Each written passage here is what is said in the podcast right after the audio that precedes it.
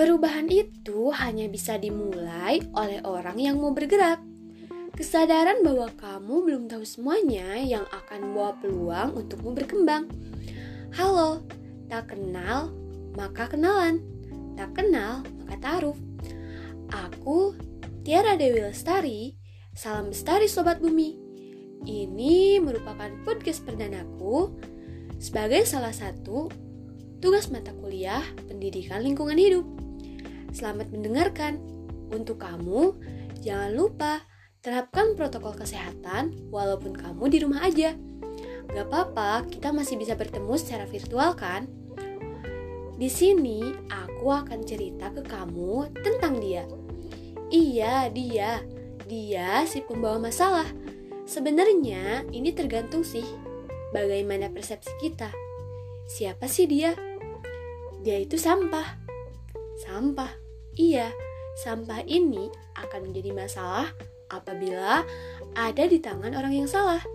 Kebalikannya, sampah ini akan menjadi manfaat apabila ada di tangan-tangan kreatif. Kira-kira apa sih sampah itu dan mengapa bisa ada sampah? Kok bisa nyebabin masalah? Sampah itu merupakan konsekuensi dari adanya aktivitas manusia setiap harinya. Dan tahu nggak sih Sobat Bumi, sampah itu menjadi permasalahan global. Bahkan dilansir dari lingkunganhidup.com, untuk sampah plastik saja, khususnya di kota-kota besar di seluruh dunia, sampah dihasilkan setiap tahunnya sekitar 1,3 miliar ton. Menurut perkiraan Bank Dunia juga, jumlah ini akan bertambah hingga 2,2 miliar pada tahun 2025. Selama lebih dari 50 tahun, produksi dan konsumsi plastik global akan terus mengalami peningkatan. Nah, sebelumnya jangan pergi jauh-jauh dulu deh. Coba kita tilik permasalahan sampah yang ada di negara Indonesia khususnya di ibu kota, di TPA Bantar Gebang yang merupakan pusat pembuangan sampah akhir. Nah, Sobat Bumi, setelah aku nonton cuplikan di YouTube tentang Urban Series, episode nyampah yang dibintangi oleh Kak Justika Yusuf, di mana setiap harinya sampah yang masuk ke daerah Bantar Gebang sekitar 6.000 hingga 7.000 ton per harinya. Bahkan untuk per dua harinya, tinggi tumpukan sampah sama tingginya dengan Candi Borobudur.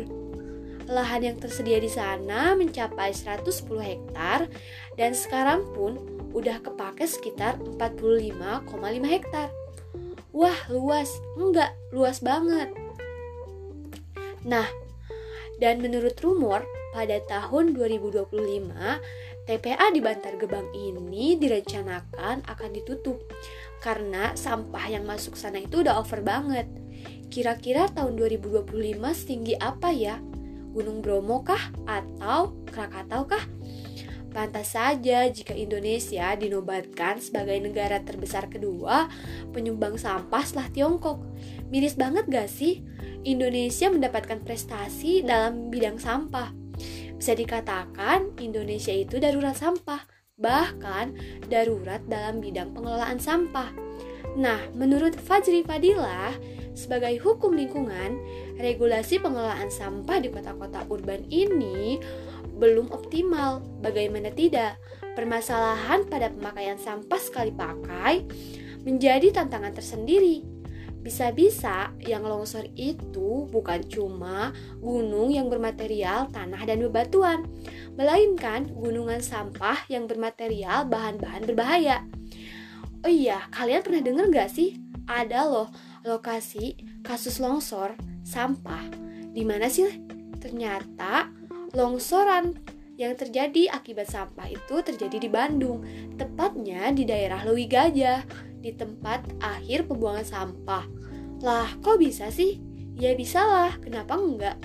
Dilansir dari kumparan.com, sekitar 157 jiwa melayang karena longsoran sampah dan sekitar dua pemukiman warga terdampak akibat ledakan sampah dan longsoran sampah.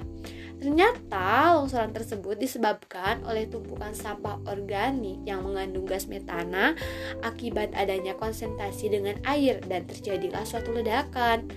Nah, dari kasus longsoran tersebut itu menjadi kasus nasional loh. Yang tadinya Bandung dijuluki sebagai kota kembang berpindah haluan menjadi Bandung, kota sampah. Selain hal tersebut juga tentunya sampah menjadi perusak uh, suatu keestetikan kota. Nah, sobat bumi, kita bisa menilik nih dari mana sih sebenarnya sumber sampah itu? Ternyata salah satu dalang adanya penumpukan sampah tersebut ialah dari FMCG.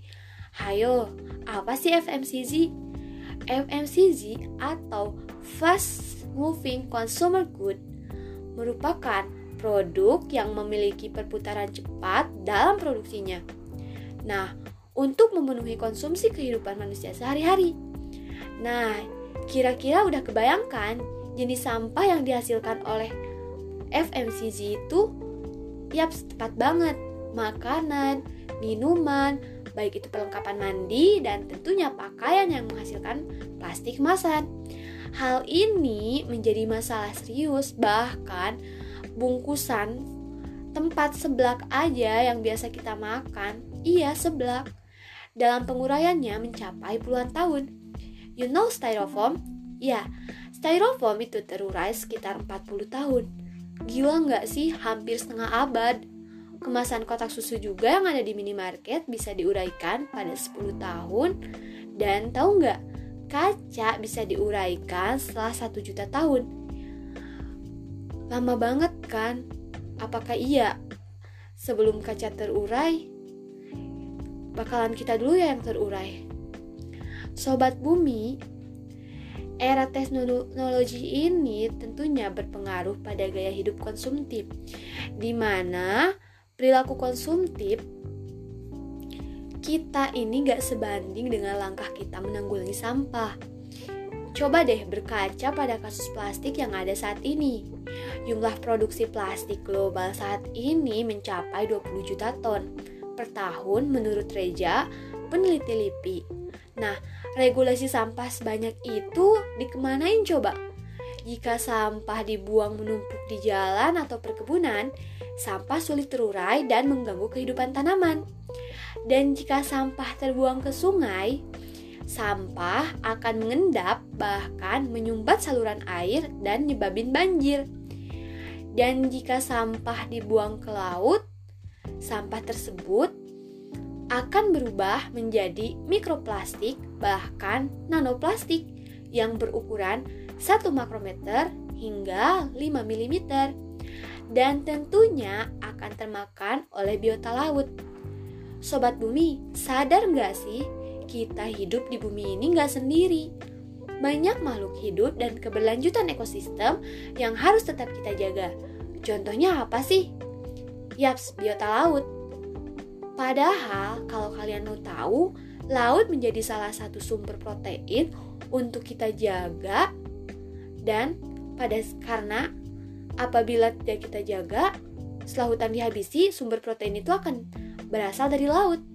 Nah, Bahkan menurut World Economic Forum The New Plastic Economy, pada tahun 2050 jumlah plastik atau mikroplastik akan lebih banyak daripada ikan dan ekosistem yang ada di laut. Coba deh kita perhatiin. Rantai makanan. Biota laut kecil makan nanoplastik. Dan biota laut tersebut dimakan oleh ikan lalu ikan ditangkap nelayan dan dimakan oleh kita. Jadi, kira-kira siapa yang terkena dampak? Tentunya kita semua sobat bumi. Nah, membakar sampah pun bukan jalan utama menghindari penumpukan sampah. Bahkan akan menjadi masalah baru, seperti halnya gangguan pernafasan, mencemari udara, dan menyebabkan pemanasan global. Tahu nggak sih, Sekitar 70% dari hasil pembakaran sampah, gasnya itu ke udara, menguap, dan mengandung metana. Dan tentunya itu menyebabkan pemanasan global.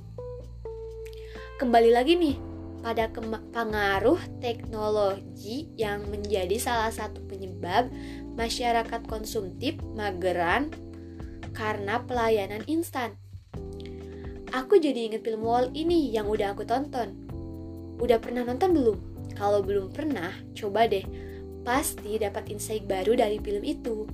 Kalau bisa, ajak adek, abang, kakek, nenek juga ya.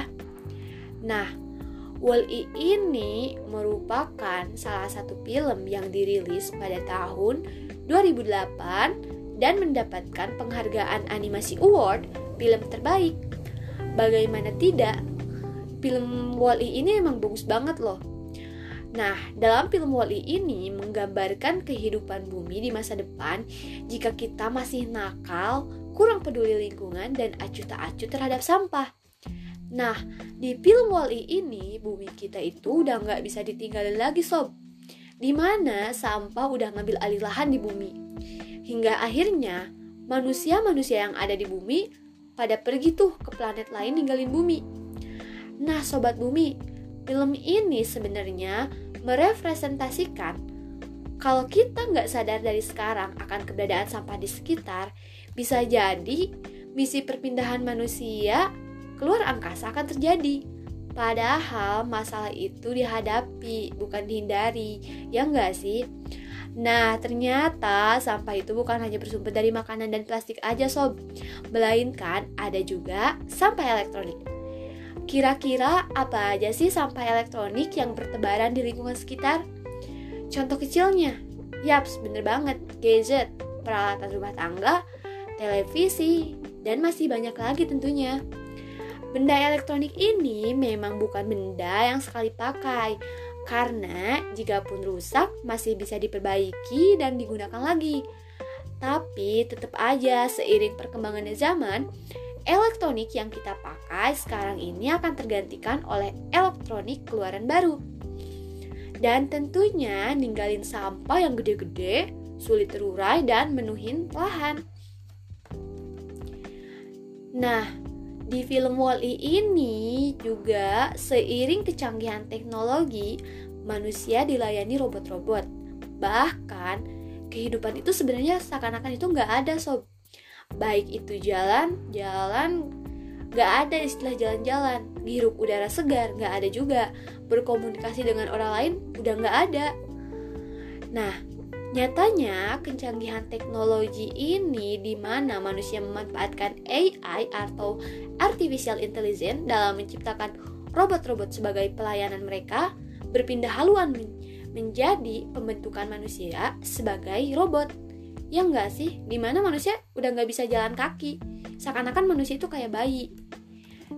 Nah, kita bisa hubungkan dengan kehidupan kita walaupun nggak persis kayak cerita Wall-E mau jajan seblak nih contohnya kita tinggal pakai GoFood aja belanja juga kita tinggal pakai Shopee ah kalem aja yang nganterin ada si mamang kurir kan enak banget ya hidup ditambah pandemi covid kayak gini dah lah mager mendarah daging banget gak sih dan ternyata di film Wall-E ini ada salah satu misi pencarian sumber kehidupan apakah masih ada harapan bumi bisa ditinggali kembali Nah, misinya itu apa sih? Nah, mencari pohon kehidupan. Sobat bumi, dengan hanya satu pohon saja, ternyata bumi ini bisa kembali dengan sendirinya. Hal ini menggambarkan secanggih apa pun teknologi, tetap saja bumi menjadi tempat ternyaman untuk ditinggali. Sobat bumi, jadi kita itu menjadi orang baik saja belum cukup kalau baiknya ke orang doang, tapi nggak baik ke lingkungan. Padahal menjadi ramah lingkungan menjadi prestise tersendiri loh Sobat Bumi. Hayo, jadi langkah yang bisa aku dan kamu ambil apa nih? Karena kita yang pakai, tentunya kita juga nih yang perlu tanggung jawab. Menjadi masyarakat cerdas, menjaga bumi. Yaps, kita bisa memulai dengan menerapkan 3R Gak asing lagi kan sama istilah ini? Reduce, reuse, dan recycle bisa menjadi langkah meminimalisir sampah agar tidak terlalu banyak terbuang ke TPA. Apa sih reuse? Reus merupakan upaya mendaur ulang sampah. Nah, langkah konkret seperti apa sobat bumi yang kita bisa lakukan? Kita bisa menggunakan botol kemasan didaur ulang menjadi hiasan dinding, menjadi vas bunga, ataupun tempat pensil. Sedangkan redus itu apa? Redus merupakan usaha mengurangi timbunan sampah. Nah, langkah konkret seperti apa yang bisa kita gunakan? Yaitu kita bisa menggunakan tas belanja yang dibawa dari rumah, membawa alat makan pribadi, dan minum botol minum pribadi. Bahkan di Jakarta sendiri nih telah diterapkan pembatasan penggunaan kantong plastik yang ditetapkan pada Juli pada tahun 2020. Dan yang terakhir, recycle, yaitu menggunakan kembali bahan yang telah dilakukan pengolahan, seperti halnya menjadikan biji plastik sebagai bahan baru untuk pembuatan ember, gayung, dan tempat-tempat dari plastik lainnya. Selain itu, untuk mengubah styrofoam menjadi batako seperti halnya yang dilakukan warga Parangtritis Yogyakarta. Nah, langkah lain yang bisa dilakukan di kehidupan sehari-hari kita juga yaitu dengan cara memilah sampah organik dan anorganik untuk memudahkan daur ulang sampah. Nah, sampah anorganik bisa kita buat menjadi ekobrik atau meminimalisir tempat sampah. Nah, sampah organik bisa diubah menjadi kompos bahkan biogas yang lebih bermanfaat. Nah, untuk menanggulangi sampah elektronik ataupun sampah dari kendaraan umum, kita juga bisa membuat earth chip pelindung bumi matahari pasif yang terbuat dari bahan daur ulang, baik itu dari bahan bekas, ban-ban bekas. Untuk earth chip sendiri di negara lain udah diterapin dong. Nah, semoga ke depannya Indonesia sendiri bisa diterapin juga. Nah, persepsi sampah perlu kita ubah yang awalnya sisa kegiatan menjadi sumber daya. Sobat bumi, sampah bukan berarti tanpa plastik, tapi bagaimana kita bertanggung jawab atas sampah yang kita hasilkan dan berusaha menanggulanginya. Aku, kamu, say no to the trust. Aku Tiara, dan kamu pendengar, aku pamit undur diri. Semoga dengan kamu mendengarkan podcastku ini bisa mendapatkan insight baru dan kebermanfaatan ilmu pengetahuan. See you.